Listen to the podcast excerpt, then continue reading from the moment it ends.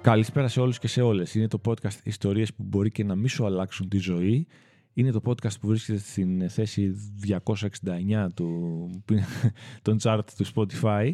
Και έχω μια πάρα πολύ αστεία ιστορία να σας πω γι' αυτό. Πριν ξεκινήσουμε το σημερινό μας θέμα, πάντα απέναντι και δίπλα και στο πλευρό και αγκαλιά με τον Χρήστο Λόλο, τον άνθρωπο, γεια σου Χρήστο μου, ε, τον άνθρωπο που ε, πραγματικά είναι κάτι παραπάνω από τα podcast που ακούτε από το gazeta.gr, από το reader.gr. Ε, είναι ο άνθρωπος. Ε, είναι, είναι ο Χρυσός Λόλος, δεν είναι τίποτα. Είναι ο, δεν είναι καν άνθρωπος. Είναι ο Χρυσός Λόλος. Λοιπόν, η αστεία ιστορία είναι σχετικά με την ε, δική μου ε, παράδοση με, με αυτό που λέγεται chart, ε, λίστες, ε, οι καλύτεροι 100, οι καλύτεροι 50 κτλ. Το podcast, δόξα τω Θεώ, πέρα από τις χαζομάρες που λέω καμιά φορά ότι έχει 22 άτομα μέσα, έχει αρκετά παραπάνω και σας ευχαριστώ πάρα πολύ γι' αυτό. Και τώρα ακολουθήστε, πείτε στους φίλους σας να ακολουθήσουν, να κάνετε σχόλια. Παιδιά, σχόλια τώρα το λέω νωρίς. Αυτή τη φορά νωρίς. 27 Οκτωβρίου, πρώτη φορά νωρίς. Κάντε σχόλια, ακολουθήστε, κάντε like. Μοιραστείτε. Αυτό είναι το μυστικό. Μοιραστείτε το επεισοδιάκι μας και όλα θα πάνε πάρα πολύ καλά. Λοιπόν, ε, γελάω με το 269 στα chart. Είναι τυχαίο το νούμερο, μπορεί να είμαι και στο 500, δεν ξέρω. Που μου φαίνεται λίγο περίεργο γιατί έχουμε μαζέψει αρκετό κόσμο πια ε, αδέρφια μας εδώ που ακούτε, αλλά ε, το Spotify όπως κρίνει. Λοιπόν, τα παλιά χρόνια λοιπόν, Χρήστο μου, έχω ξαναπεί ότι ήμουν DJ, δισκοθέτης, μαζί με τον Χρήστο Δεμέτη, ε, το φοβερό δίδυμο Last Page. Ε, είχε γίνει λοιπόν μια λίστα από γνωστό φασαίο δημοσιογράφο και φίλο μου ε, μετέπειτα, ε, φιλογνωστό μου, σαν φίλο μου, είμαστε υπερβολικοί, ε, στην, ε, σε ένα κραταιό free press της πόλης, νομίζω στη LiFO, ή αν ήταν στη LiFO ήταν στην Athens Voice, με τους 100 καλύτερους DJ της Αθήνας. Πρόσεξε, το δείγμα λοιπόν είναι μικρό, δεν είναι της Ελλάδας, δεν είναι της Ευρώπης, είναι της Αθήνας. Έρχεσαι και λες λοιπόν, είναι 100. Πόσους DJ έχει αυτή η Αθήνα; Και υπενθυμίζω τώρα με τον Χρήστο, παίζαμε σε μαγαζιά όπως το Decadance, το K44, σε κάτι άλλες τρούγκες, αλλά παίζαμε σε γνωστά μαγαζιά και σε γνωστά μαγαζιά.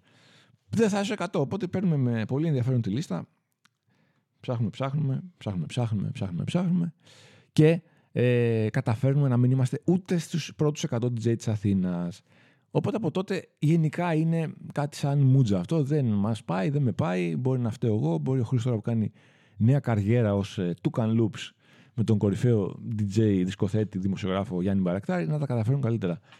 Οπότε δεν το έχουμε τις λίστες, δεν έχουμε τα chart. Μια φορά είχε μπει το podcastάκι μας στο νούμερο 17-18 και δεν είχα κλείσει μάτι εκεί ένα φοβερό ε, βράδυ του Αυγούστου του 22, όχι φέτος. Μετά από ένα επεισόδιο με τον Κωνσταντίνο Μελάγες που είχε σκίσει. Αλλά αυτά. That's it. Λοιπόν, οπότε εσείς μοιραστείτε από την, ε, από την καρδιά σας και αφήστε τα chart στην άκρη. Κατά μέρους. Την αγάπη μου στην. Ε, αυτό θα κάνουμε, το ping-pong. Στην ε, Green Post-it που μαθαίνω ότι στη μέρα Δευτέρα από το φοβερό της τέταρτο επεισόδιο του Green Post-it το podcast ανέφερε ως κάτι ευχάριστο τη Δευτέρα ε, σε σχέση με τη μέρα Δευτέρα, που είπε, καταλαβαίνετε λίγο βαριά στην συνείδησή μας. Την ευχαριστώ ε, πάρα πολύ για όλα.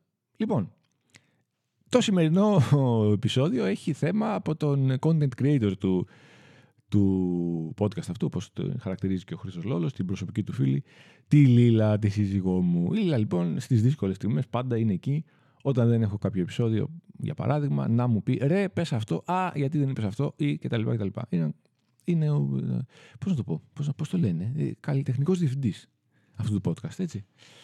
Το σημερινό λοιπόν podcast έχει σχέση με τα σινεμά και την, ε, και την αγάπη μας πολύ και εμένα και Ζήλας για τον κινηματογράφο, από πάντα, από πριν γνωριστούμε και αφού γνωριστήκαμε πολύ. Ε, και ήταν και χθες νομίζω αυτή η μέρα με το σινεμά για 2 ευρώ. Είναι πάντα επίκαιρο, είναι πάντα επίκαιρο στο μυαλό μου γιατί έχω το συζητάγαμε χθες με τη Λίλα και είναι τρομακτικό. Έχω να πάω σινεμά πριν την πανδημία, το οποίο είναι τρομακτικό γιατί πια τα χρόνια μαζεύονται. Μπορεί να φαντάζει χθες η πανδημία, αλλά είναι μαζεμένα τα χρονάκια. Ε, οπότε είναι δύσκολο να το συνειδητοποιήσουμε. Βλέπουμε λίγο Netflix κτλ. Και, και έχω σημειώσει λοιπόν κάποιες. Ε, έχω ρίχνει σημειώσεις, σπάνιο αυτό. Έχω σημειώσει κάποιες σημαντικές στιγμές μου και παύλα ιστοριούλες σχετικά με το σινεμά. Λοιπόν, το πρώτο μου σινεμά ever, Χρήστο μου, είναι ε, ο Forrest Gump Έχω δει στο σινεμά το Forest Gump, είμαι τόσο μεγάλος. Το οποίο τι γίνεται, κάθε Πάσχα ή όποτε, το, όποτε μπορούσε ο άνθρωπος, παιδί μου, ο νονός μου, ο Γιώργος, έρχονταν στο σπίτι, τρώγαμε και το μεσημέρι με πήγαινε σινεμά. Μας πήγαινε με τον αδερφό μου, με πήγαινε, δεν θυμάμαι. Εμένα σίγουρα. Ε, Εμείς μέναμε στην Λιούπολη, το είπαμε και στο προηγούμενο επεισόδιο, στη Λεωφόρο Βουλιαγμένης, πάρα πολύ κοντά μας λοιπόν, πριν ανοίξει το Μέτρο Μολ, ε, ήταν τα σινεμά της Δάφνης. Το Ατλαντή που υπάρχει ακόμα, το Metropolitan που δεν υπάρχει πια δυστυχώς και το Νανά. Αλλά ήταν ένα τίμιο Νανά, δεν είναι το Νανά που έχει έξι αίθουσες τώρα και τα λοιπά και είναι χαϊλίκι. Οπότε πηγαίναμε συνήθως, επί της βουλιαγμένης είναι αυτές οι αίθουσες, να σημειώσω, και πηγαίναμε εκεί που είναι κοντά και μας πήγαινε. Έχω δει λοιπόν το Forest Gump στο Ατλαντής, αν δεν κάνω λάθος. Θυμάμαι πάρα πολύ καλά τη. Λυσμόνισα να βρω τη χρονιά που έχει γυριστεί, το 94, 95, 93. Κουγκλάρει ο Χρήστο όσο μιλάω εγώ, βέβαια. Θυμάμαι πάρα πολύ καλά την ταινία από τον κινηματογράφο. Εννοείται την έχω δει ξανά από τότε, αλλά τη θυμάμαι να τη βλέπω και τι πρώτε σκηνέ και το, το, το, το, το Tom Hanks να τρέχει και να σπάνε αυτά τα, οι σιδεριέ στα πόδια του όταν ήταν πιτσυρίκο. Αυτά θυμάμαι να τα βλέπω στο σινεμά και θυμάμαι το σινεμά και που καθόμουν και τι τρώγαμε εκεί με τον νόμο κτλ. Αυτή είναι η πρώτη εμπειρία. Το βρήκε. Είναι, είναι πολύ σημαντικό ε, να δω πόσο μικρό ήμουν. Δηλαδή, ξέρεις, 94. 94 λοιπόν, 11 ετών, πριν τα κλείσω λίγο. Ε, είναι πολύ σημαντικό γιατί πάντα εγώ, όπως ξέρετε, και έχω αυτή την ψυχανάγκα να μετράω τα πράγματα με χρονιές, χρόνους, τι γινόταν τότε, που ήμουν τότε. Ε, τι έχει. Τέλειο. Έχει φανταστικό Google, πάντα εκεί για μας. Να γκουγκλάρετε λοιπόν Forest Gump με δύο ώρο το Forest και U το Gump. Λοιπόν, ε, ακόμα και το Χάρη Δούκα, ας πούμε, στη συνέντευξη που βγήκε στο Reader, τον ρώτησα, ρε Χάρη μου, τι έκανες πέρυσι τέτοια μέρα, μάλλον, τι έκανες τέτοια, μέρα, τέτοια μέρα πέρυσι, που όπως είπες και εσύ 100 φορές στη συνέντευξη, δεν σε ήξερε κανείς. Μ' αρέσουν αυτές οι συγκρίσεις. Λοιπόν, αυτό είναι το πρώτο μου σινεμά. Μεγαλώνοντας, βγαίνει το Safe Sex. Πότε βγαίνει το Safe Sex, Χριστό μου, μηχανή αναζήτησης εδώ, νομίζω το 99. Θα με επιβεβαιώσει ο Χριστό ε, Λόλος. Το Safe Sex λοιπόν ήταν μια. Δεν υπήρχε Ιντερνετ, έτσι, μην τα ξαναλέμε. Μια φασούλα που είχε κάνει ντόρο, ρε παιδί μου. Θέλαμε να πάμε να το δούμε. 99, μπράβο μου. Να πάμε να το δούμε με τους φίλους μου, τους κολλητούς μου, τον Μιχάλη, τον Δημήτρη και τον Ιωσήφ και άλλους συμμαθητές μας. Οπότε κοιτάξτε τώρα τι γίνεται. Ο μπαμπάς μου ε, είχε μία γνωριμία, μαθαίνω μεγαλώνοντας, με τον κύριο που είχε το Metropolitan, το σινεμά. Ε, πιθανότατα θα ήταν πελάτης του μπαμπά μου, θα του είχε φέξει κάποιο ψυγείο, κάποιο air condition, θα είχαν ε, κάποια τέτοια σχέση. Οπότε ο μπαμπάς μου, ή ο κύριος αυτός, δεν θυμάμαι τον λένε φυσικά, είχε πει στον μπαμπά μου, όποτε θέλει ο γιος σου και οι φίλοι του να έρθουν να δουν σινεμά. Τσαμπέκος δηλαδή. Αυτό το καταλαβαίνετε. Το κάλεσμα είναι τσαμπέκου. Έρχεται λοιπόν ο μπαμπάς μια μέρα και λέει: Το Safe Sex το παίζει το Metropolitan. Θέλεις να πας με τους φίλους να το δείτε; Φυσικά θέλω, μπαμπά. Ευχαριστούμε πάρα πολύ. Ωραία θα σας πάω εγώ. Και εδώ αρχίζει όλη η φανταστική ιστορία σχετικά με αυτήν την ταινία, που ήταν και από αυτήν θυμάμαι πράγματα φυσικά στο σινεμά. Και ήταν πάρα πολύ τολμηρή για μας τότε να το βλέπουμε και όλα αυτά που γράφανε οι κύριοι. Ρε Πασκή Παπαθανασίου, σωστά. Ναι. ναι. Και μπράβο τους, 500 χρόνια μπροστά. Λοιπόν, με το να μας πάει ο μπαμπάς, λοιπόν, τι σήμαινε αυτό; Σήμαινε ότι είχαμε μαζευτεί 6-7 άτομα τσούρμο, που σημαίνει ότι σε κανένα αμάξι δεν χωράνε 6-7 παιδιά. Σωστό, Χριστό μου; Σωστό. Τι ήθελες, μπαμπά, πώς θα το κάνω αυτό το έργο τώρα; Ποτέ δεν βάλουμε τόσο πολλά παιδιά στο αμάξι, είναι επικίνδυνο. Τι θα κάνουμε, θα πάμε με το αμάξι της δουλειάς άκα την καρότσα. Ο μπαμπά μου είχε πολύ μεγάλο φορτηγό, στο οποίο έκανε τις δουλειές του. Είχε μέσα σκάλες, air condition, είχε εργαλεία, είχε. Κοιμόσουν πίσω. Στις διακοπές, όταν πηγαίναμε καμιά φορά με αυτό το φορτηγάκι και αυτό, κοιμόμασταν άξιο πίσω εγώ και ο αδερφός μου. Είχε να λέει να στρώσεις και να έχεις και χώρο και να κάνεις και τζακούζι, άμα ήθελες. Λοιπόν, και δεν θα ξεχάσω Χριστάρα μου ότι φορτώνει 6 μαντραχαλαίους 16 ετών στην καρότσα του φορτηγού. Κλειστό το φορτηγό, δεν φαινόμασταν απ' έξω, αλλά φαινόμασταν από μέσα. Και αργούμε λίγο και με έχει φάει η ντροπή του αιώνα που φτάνουμε 5 λεπτά πριν αρχίσει η ταινία, που σημαίνει ότι έχει πάρα πολύ κόσμο απ' έξω για να μπει. Έσπαστα μία έτσι. Νομίζω είναι και ρεκόρ ε, εισιτηρίων ever, αν δεν κάνω λάθος. Ή στα top 3 το Safe Sex. Και φτάνουμε παρκάρι επιτόπου στη βουλιαγμένη, γιατί χέστηκε, γιατί αυτός ήταν ο πατέρας μου. Βγάζει αλάρμ, σταματάει και ανοίγει την καρότσα.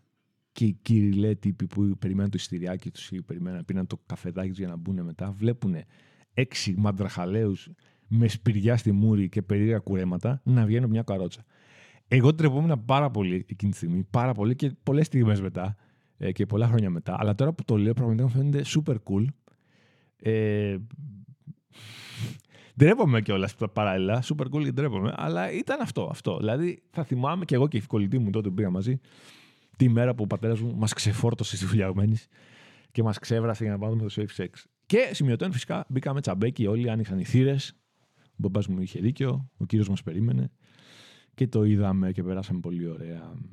Μεγαλώντας, μεγαλώντας κι άλλο, τι έχει σημειώσει εδώ ο Ηλίας; Α, έχει σημειώσει τα πρώτα σινεμά που πάμε ως φοιτητές ε, και με τους συμφοιτητές μου και πάλι με τους φίλους μου αυτούς τους τρεις καβαλέρους από την Λιούπολη, τον Μίτσο, τον Μιχάλη και τον Ιωσήφ. Είναι η φάση που έχουν ανοίξει πολλά σινεμά, είναι η φάση που πάμε και στο κέντρο, είναι η φάση που πάμε και στη Δάφνη μου βολεύει, πάμε παντού, δεν έχουμε πρόβλημα, στη Γλυφάδα που τη συχαίνομαι, που τη συχαινόμουν τέλος πάντων. Μην, μην, έχω ανοίξει ένα beef με τυχείο, μην ανοίξω και με τη Γλυφάδα. Ε, φτάνει. Και πάμε λοιπόν, γιατί ήταν βαρεμένοι οι φίλοι μου και θέλουν να βλέπουμε θρίλερ. Εγώ είμαι ο μεγαλύτερος φλώρος που υπάρχει. Ακατάλληλος, ρε παιδί μου. Δηλαδή, σήμερα θα κάνω ένα post που είναι τα γενέθλια της ε, μάγιας μου, γεννητριών.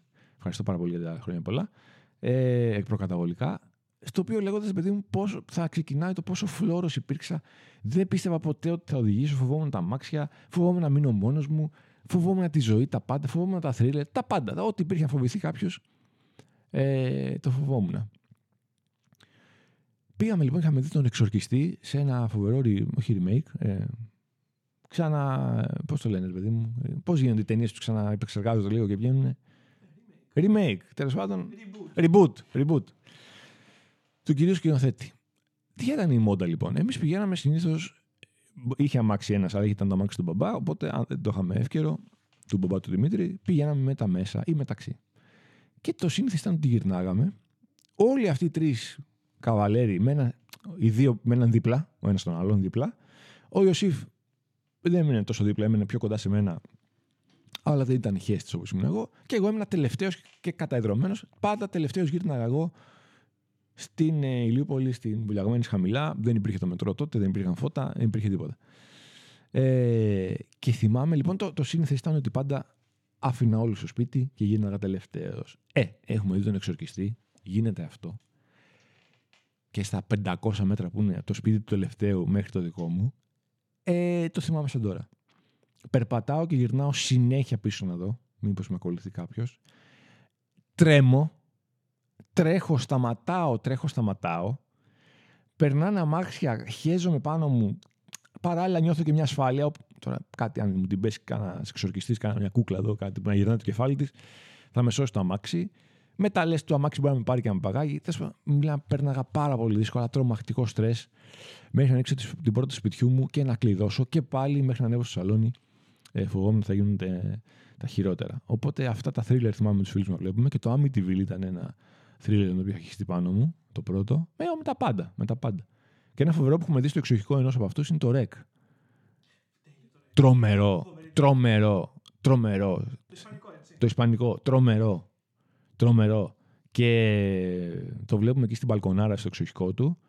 Και φυσικά ήμασταν μόνοι μας και φυσικά ακούγαμε ήχους γιατί αυτή είναι η φάση. Και φυσικά συνειδητοποιούμε ότι δεν έχουμε κλείσει την καραζόπορτα και πρέπει να κατέβει ένας να κλείσει την καραζόπορτα δύο ώρα το βράδυ στα, στα κρόνια, όποιος ξέρει που είναι, στην ερημιά. Κατεβήκαμε όλοι μαζί, πρέπει να σου πω.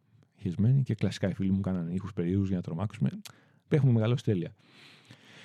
Μεγαλώντα άλλο λίγο, πάμε στα 30, στο 13 που είναι η χρονιά που κάνουν τα πάντα και το ζω και είμαι 17 χρονών γιατί έχουμε μετακομίσει με τον Γιώργο, ζούμε κτλ. Είμαστε 30 χρόνων μαντραχαλέοι, άλλοι έχουν τρία παιδιά στην ηλικία μας και εμείς νομίζουμε ότι είμαστε έφηβοι και το, όχι το νομίζουμε, το ζούμε.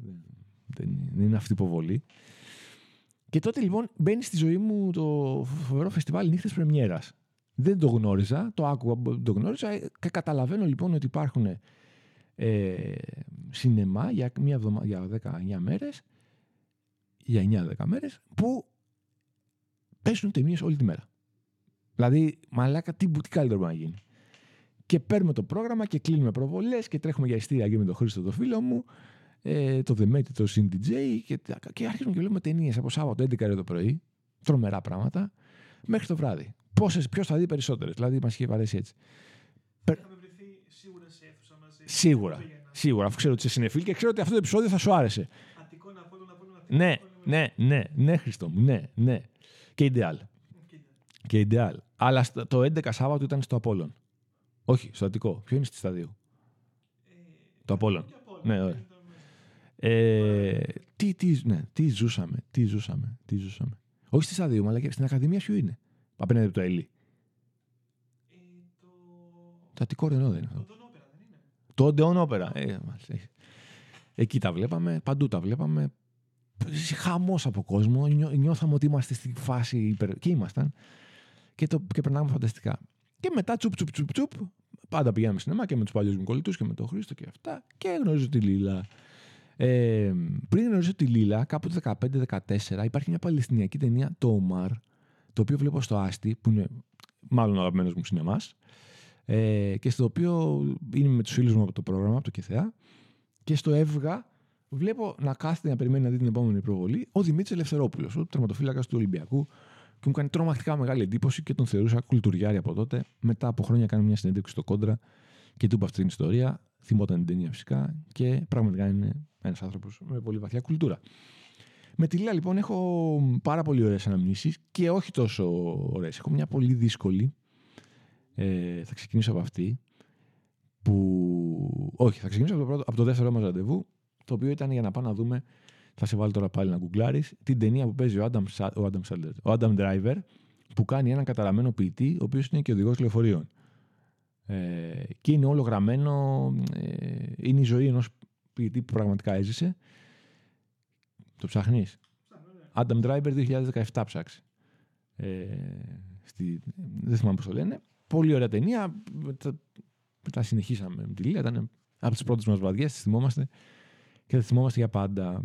Πάμε λοιπόν πάρα πολύ σινεμά γιατί η Λίλα, σα έχω ξαναπεί ότι δούλευε ε, σε, στο οικογενειακό ξενοδοχείο που έχουν στο κέντρο. Εγώ πάντα πήγαινα να την πάρω και συνήθως με το που σχόλαγε, γιατί δούλευε Σαββατοκύριακα συνήθως, πηγαίναμε κάποιο σινεμά εκεί κοντά. Ήταν το αγαπημένο πράγμα να κάνουμε.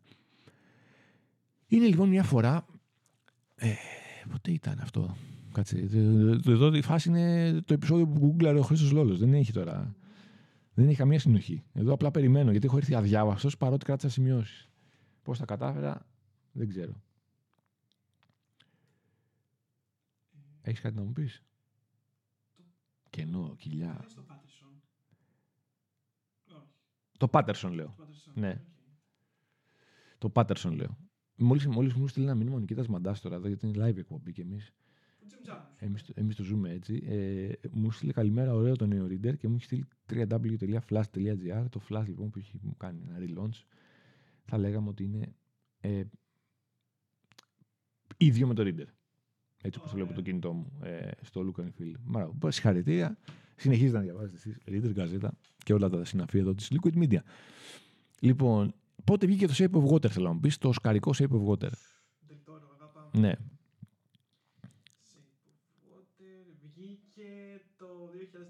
Το 17 λοιπόν, ε, πριν γνωρίσω τη Λίλα ήμουνα σε μία από τις τελευταίες μου υποτροπές, το οποίο για,